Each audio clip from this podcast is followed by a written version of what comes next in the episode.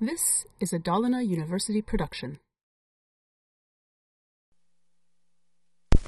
Och då var det dags för föreläsning 3 på delmoment 5. Och den här föreläsningen kommer att handla om triggrar.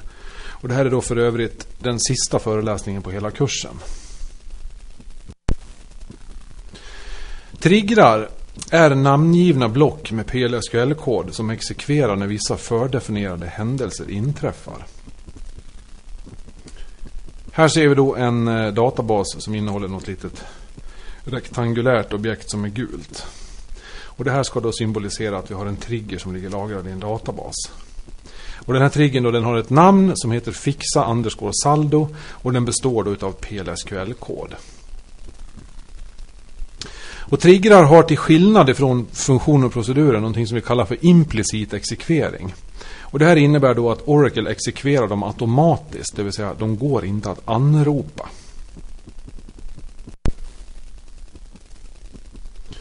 Användningsområde för triggrar då? Det vet inte det här odjuret, men vi ska snart försöka få bort det där frågetecknet i hans skalle. Och Oracle rekommenderar oss att använda triggrar för att upprätthålla affärslogik. Så kallade business rules. Det skulle kunna vara att man ska inte kunna placera en order om man som kund har eh, tidigare ordrar i systemet som kanske har förfallit i betalning men har inte blivit betalda. Eller också ska man inte kunna förhandla en order på kredit om man har kreditvärdigheten satt till låg eller något annat. Det är en mängd olika saker som vi kan sammanfatta under rubriken affärsregler. Så då skulle vi kunna använda triggers för att upprätthålla sådana. Vi skulle kunna använda triggrar också för att förhindra ogiltiga transaktioner. Och vi kan sammanfatta det här så att man använder då triggrar för att garantera att när en viss händelse inträffar så utförs relaterade händelser per automatik. Till exempel om en kund kommer att lämna tillbaka en hyrbil som har varit ute för uthyrning. När man då gör insert into tabellen återlämning då kanske man efter den här inserten vill göra sätta om statusen uttyd till inne på det här bilobjektet. Då kan man ha en trigger för att göra det. Och en regel då som Oracle vill att man ska följa det är att man ska begränsa storleken till max 60 rader kod mellan begin och end i en trigger. Behövs det mer kod så är rekommendationen att vi skapar en procedur och så anropar vi den här proceduren ifrån våran trigger. Ett litet varningens ord här. Vi ska inte använda triggrar för att utföra saker som redan finns inbyggda i databasen. Till exempel för att upprätthålla constraints. Jag har sett skräckexempel på en del projekt som använder triggrar för att kolla att referensintegriteten inte bryts. Vilket ju man inte alls ska använda en trigger till utan det gör, det gör vi genom att deklarera foreign keys och, fram och primary keys. Och en annan sak då, det är strängeligen förbjudet att göra SQL TCL, det vill säga Transaction Control Language, commit och rollback i triggrar. Och det är även då förbjudet att, att göra det i procedurer som anropas av en trigger eftersom den här proceduren då anses exekvera inuti triggerkroppen. Utan grovt sett kan man säga det att det är transaktionen då som sätter igång den här triggern som, som ytterst då ska göra commit eller rollback. Och sen ska vi då inte skapa rekursiva triggers. Och det är typ en triggers då som triggar igång sig själv. Att om jag då har en trigger som after insert på en tabell slår igång.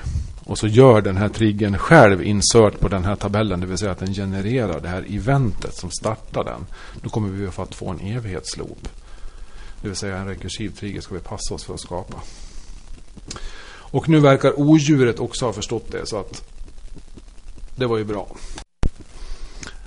Det här med rekursiva triggrar som jag nämnde nyss kan ju vara bra att tänka på att man inte skapar triggrar heller som försöker läsa i tabeller efter insert eftersom vissa av de här raderna kan då vara belagda med så kallad läs-skrivlås.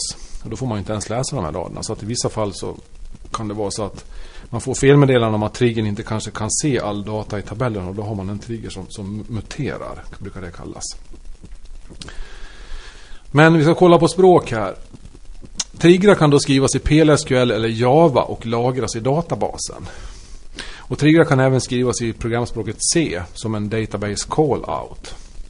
Men på den här kursen så kommer vi bara att behandla triggrar som skrivs i PLSQL och lagras i databasen. Ett exempel, här har vi en välbekant tabell som heter kund med tre kolumner i. Med följande data i. Tre personer finns där. Och sen har vi en programmerare som sitter och gör någonting. Han håller på att skriva en trigger. Och då skriver han då create och replace trigger B-I-U-F-E-R underscore kund. Ett mystiskt namn på den där triggern. Och den ska då starta before insert eller update. Av kolumnerna förnamn eller efternamn i tabellen kund. Så då har vi då skapat, skapat ett triggerback som är associerat med den här tabellen kund. Så att om jag då kastar bort den här tabellen kund, då kommer även triggern att försvinna automatiskt. Och sen har vi något konstigt där som heter for each row. Och when new.knr is not null. Begin. Nu börjar vi känna oss hemma igen. Och sen ser vi då att det står kolon new.fnamn tilldelas värdet utav kolon new.fnamn kört genom funktionen initcap. Det vill säga att man då snyggar till förnamnet med stor begynnelsebokstav och resten gemene. Och den förändrar då även kolon new.enamn till att få stor begynnelsebokstav på det där sättet. Sen gör den ingenting mer. Vi ska ta och titta lite grann på hur det här kommer att funka. Programmeraren skriver då update kund set f-namn lika med Lena med lite konstig blandning på stora och små bokstäver. Och den sätter om efternamnet till Heinonen på det där sättet med lite blandning också. Där kundnumret är lika med 3789. Och så gör den här personen då commit av transaktionen. Då kommer ju Lena, Heinonen och 3789 att vara på väg in emot den här tabellen kund. Men eftersom triggen då sitter att den ska slå igång before insert så kommer den här då inte att komma in i tabellen utan det kommer att bli ett, ett stopp där före och sen kommer triggerns kod att exekvera. Och vad den då gör det är att den kommer att ta de här kolon new.f-namn, det vill säga det här nya som är på väg in. Och det står ju då Lena med två stora bokstäver och två små. Så kör den den genom initcap. Så gör den då lika med, med efternamnet där. Så att den förändrar alltså värden som är på väg in i tabellen eftersom den startar då before. Så att här har vi då våra new-värden. Och våra old-värden, ja det är de värden som ligger lagrade i tabellen innan den här inserten. Och då har vi då Lena med stav, stora bokstäver och Heinonen med stora bokstäver. Så att det är då old. Och det här nya som är på väg in det är då det är kolon new.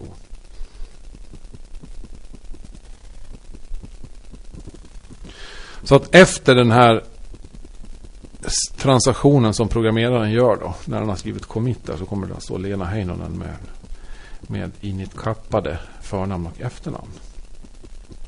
Det kanske ser lite konstigt ut där i, i koden för triggern där att ovanför begin så ser vi att vi refererar till when new.knr is not null. Det vill säga att den här triggern kommer då bara att starta när vi när eh, det här nya kundnumret i where-villkoret eh, skilt ifrån noll, det vill säga när vi gör en matchning. Men där ser ni att vi inte har något kolon framför new. Och det beror på att vi har då DDL-kompilatorn som har dragit igång. Och då behöver man inte ha kolon framför. Eftersom i DDL så kan man då inte deklarera egna variabler. Men så fort vi kommer ner till begin eller declare så måste vi då referera till new.fn med ett kolon framför. Det är eftersom det är en variabel som vi använder som inte vi behöver deklarera utan en variabel som finns i ramverket här. Så då talar vi om att genom att sätta ett kolon framför den så, så, behöver, det, så behöver man då inte deklarera den där. Vi ska se att en trigger består av lite olika delar. Här har vi en eh, person som älskar att hålla på med triggrar. Och vi har då första delen är det som vi kallar för trigger name. Och sen har vi Nummer två, det som kallas för triggering statement. Nummer tre, trigger restriction. Och nummer fyra, Triggered Action. Jag ska börja med att kolla på vad det här är för någonting. Trigger Name, ja det är ju inte så konstigt. Det är namnet på triggerobjektet. I det här fallet, från våra tidigare exempel, så hade det något väldigt konstigt namn där. B-I-U-F-E-R underscore kund. Och då är det så att man bör då helst använda sig av någon namngivningskonvention om man håller på i ett stort projekt och man har många olika triggrar. Och vad betyder då det där kryptiska namnet? Jo, det står bara för Before Insert Update for each row. Så vi har en rad trigger här nu som kommer att slå igång före eh, DML. Och det är före Insert och Update. Det är det den betyder. Så att då vet vi vilken typ av trigger det där är. Och vilken tabell som den är associerad till. Det vill säga nämligen kundtabellen. Triggering statement. Händelsen eller eventet som får Oracle att exekvera triggern.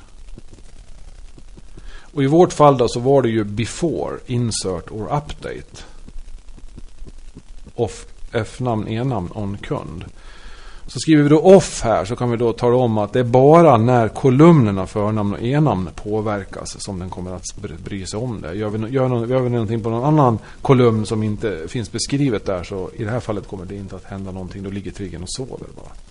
Och sen är det, den är då associerad till tabellen kund. Så att man kan säga att den är kopplad till kundtabellen då genom att vi har det här on kund. Så att då har vi då en mängd kod som vi kan se har klistrats fast på den här tabellen kund. Och så fort vi får en DML-händelse av typen insert eller update, i det här fallet before, när det är på väg in så blir det stopp och då kommer triggern att exekveras utan att vi anropar den. Så att det är då DML-händelsen då som, slå, som, som startar den här implicit kan vi säga. Och en sån här händelse kan då vara generellt då DML-satser, insert, update eller delete på tabeller och vissa vyer.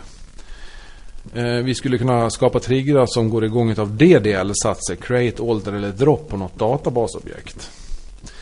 Sen skulle vi kunna ha triggrar kopplade till startup eller shutdown av Oracle Instance.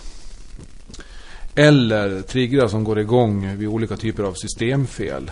Eller triggrar som går igång när vi har olika systemhändelser, till exempel inloggning. Så skulle vi då kunna ha en trigger som slår igång och testar när det är en viss person som loggar in så kanske vi kan göra en massa fördefinierade inställningar som den här personen vill ha. Men de här fyra sista olika typerna av triggrar kommer vi inte att ta upp på den här kursen. Men Oracle har de där triggrarna så att man då skulle kunna fortsätta. Vi kommer att titta på triggrar som slår igång av DML-satser. På, kopplade till tabeller. Triggerdelen Trigger Restriction då. Då har vi den där, vårt when-villkor. When new.knr is not null. Så fort om den skulle vara null, det vill säga att vi skulle ha uppdaterat alla efternamn utan att ha skickat på något where-villkor där, då skulle triggern inte ha slagit igång. Utan vi måste då ha någon typ av KNR där. Och vi kan sammanfatta det som triggerns kod, det vill säga den logik som finns mellan begin och end, kommer bara att exekveras när trigger restriction evalueras till sant. Det vill säga när villkoret inom parenteserna i when-villkoret är sant. Så att då skulle vi kunna lägga in saker där så att inte vi i onödan drar igång den här triggern och sen så behöver den ändå inte göra någonting. Triggered action då. Ja, koden mellan begin och end, det vill säga det arbete som triggern utför. I vårt exempel så var ju det det här att vi tar saker som är på väg in och så gör vi bara en formateringsändring av de här sakerna. Så att då, då, skulle vi, fick folk mata in data i databasen och stava precis hur de ville men då skulle vi få en enhetlig lagring av saker. Olika triggertyper då? Det finns fem olika typer av triggers i Oracles databas. Clownen och världsomsegraren Hans Rosendahl ska presentera de här för oss. 1. Vi har så kallade statement triggers. Det som kallas Fire Only Once-triggrar. De kommer att avfyra sin kod endast en gång. Eller så har vi så kallade row triggers, eller rad-triggrar. Fire for each row triggers. Så att då skulle den triggern då kunna avfyras flera gånger. Och sen har vi något som kallas för instead of triggers. Triggrar som jobbar mot vyer. Och system event triggrar. Samt att vi har något som kallas för user event triggrar. Och de här tre sista kommer inte heller att vara på den här kursen. Utan vi kommer att prata om statement triggrar och row triggers. En statement trigger kommer bara att exekvera en enda gång. Om vi kollar på ett exempel här nu att vi skapar en tabell fo med en kolumn x som är av typen integer, det vill säga heltal. Och så gör vi då en trigger som heter bud underscore fo before insert or update or delete så att den här triggern kommer att gå igång på alla tre olika typer av DML-händelser som finns. På tabellen få och så deklarerar vi lokal variabel som vi döper till no underscore way som är av typen undantag. Och sen börjar vi vår triggerkod här. Och så gör vi en kontroll här. If user not in per underscore dohan, det vill säga jag, then raise no way end if. Då kastar vi det här undantaget. Och user det är den Eh, användare då som är definierad så att man loggar in med databasen, det vill säga det här schemat.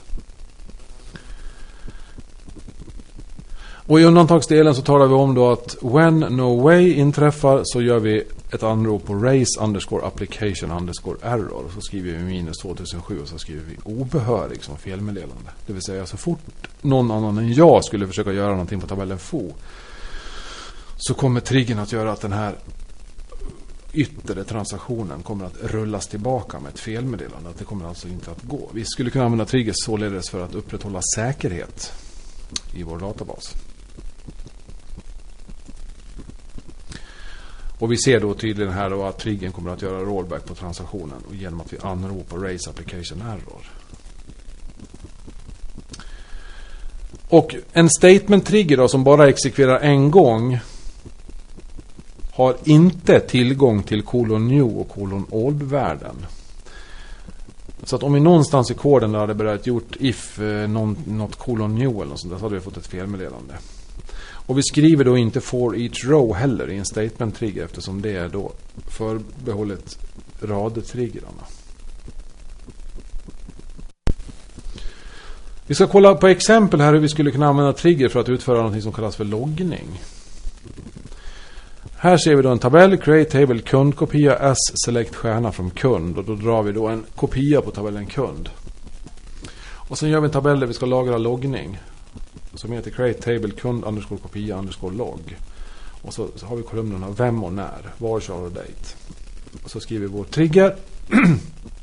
create och replace trigger. Och så ett sånt där konstigt namn. AIUD, kundkopia. Då ser vi då att den heter after insert or update or delete. Det vill säga så fort någon har gjort någon typ av DML på den här tabellen. Kundkopia så kommer jag att fånga den här händelsen. Och så startar vi upp jobbet då. Och så gör vi då insert into kundkopia log. Vem när ska vi mata med kolumnerna ska vi ge mat till. Values och då lagrar vi den inloggade användaren, det vill säga user. Och sen tar vi systemdatumet ifrån databasserverns klocka. End. Och absolut då inget commit i den här triggern. Och då har vi alltså då fått att så fort någon person sitter och gör någonting mot den här tabellen kundkopia så kommer en trigger ligga och spionera på den här. Så att after det att den här, efter det att den här DMLen då har gått igenom så, så, så, så, skriver vi då in till en annan tabell här. Vem det var och vilken tidpunkt. Om vi då skulle ha flera trigger, som sitter, av samma typ som sitter på en tabell då, så är det viktigt att veta då att de kommer att avfyras i en slumpvis ordning. Så vi kan aldrig lita på att den här triggen som jag skapar nu, den kommer att avfyra före den andra och så vidare. Utan om man börjar tänka i de termerna att man ska bygga upp någon sån typ av logik med ordning på triggrarna så då kan, det kan man inte göra helt enkelt. Eh, om vi då ska titta vilken DML som är aktiv, det kan ju vara kul att se också, så skulle vi kunna göra så här. Odjuret står där och vet ingenting men nu ska han snart få lära sig här. Först gör vi då alter table kund underscore kopia underscore log och så lägger vi till en kolumn händelse som är av tecken varchar 2 med längden 20. Och så börjar vi skriva vår kod. Create or replace trigger AIUD kundkopia. After insert or update or delete. Så att nu ligger den då och fångar varenda DML-händelse som kan inträffa på den här kunden. Kund, tabellen kundkopia. Vi gör declare och så deklarerar vi en v underscore händelse, det vill säga en variabel som är av datatypen kundkopia punkt händelse procent type, det vill säga ankardeklarerad. Så börjar vi. Och så gör vi då en if-sats och så testar vi här nu. If inserting, then v underscore händelse tilldelas teckensträngen insert. Else if updating, then v underscore händelse tilldelas värdet update. Och så slutligen else if deleting, then v underscore händelse tilldelas till deras teckensträngen delete och så end if. Så att vi kan alltså testa på inserting om det är sant. Det vill säga då, gör då är det insert som startar upp den där. Så att inserting, updating och deleting så skulle vi kunna fånga den där då. Så att efter de här tre sakerna så kommer den här variabeln v underscore att händelse innehålla någon av de där tre sakerna. Sen då kan vi göra bara insert into kundkopia logg, vem, när och så använder vi vår nya kolumn händelse. Och värden sätter vi då in user, sysdate och v underscore händelse. Så då skulle vi till exempel få om jag hade varit inne och gjort någonting per dagen. Och sen så dagens datum och så står det delete att jag har gjort på den här tabellen. Då skulle en elak stor chef kunna komma och ta i mig stenhårt i nacken och fråga varför har du varit och gjort delete på den här då? Då går det inte att skilja ifrån sig när triggern har suttit och spionerat. Och det tycker monstret också är cool. Ska vi använda before eller after? Rekommendationen ifrån Oracle-doktorn är att det går vilket som. Låt bondförnuftet avgöra. Säkerhetskontroller, det vill säga att om man vill kolla att någon uppfyller vissa kriterier av någon, någonting. Så bör man väl då göra det innan. Att man kan stoppa personen innan den har gjort någonting. Och ska vi då logga någonting. Ja, då gör vi det helt naturligt efter saker och ting är gjorda. Radtriggrar då, eller row triggers. Eh, de exekverar en gång för varje rad som påverkas av transaktionen som startar triggern. Till exempel, vi kan ha en, en SQL-sats här. Update kund, sätt rabatt lika med rabatt gånger 0,95. Det är någon nu som ska sänka rabatten för alla kunder. Och det här innebär då att om vi har 15 000 rader i tabellen kund så kommer triggern då att exekvera 15 000 gånger. Det är ganska mycket som den får jobba då alltså. Till skillnad mot statement-triggern där som jobbar en gång, sen somnar den igen. Och for each row måste vara med i en radtrigger. Och den här radtriggen då, den kommer då att ha tillgång till new och old referenser. Och en trigger som startas av en insert, den kommer då att ha tillgång till new. Det vill säga de nya värdena som är på, in, på väg in i tabellen. Det finns ju ingenting, för raden existerar ju inte så att alla old-värden är lika med noll. En delete kommer ju bara att ha tillgång till new. Eller till old-värden, det vill säga att den skulle kunna kolla att om den här personen som, som en procedur ska ge sparken är av yrkeskategorin VD old.yrke skulle vara vd då kanske man inte ska ta bort den här personen för då kanske man får sparken själv.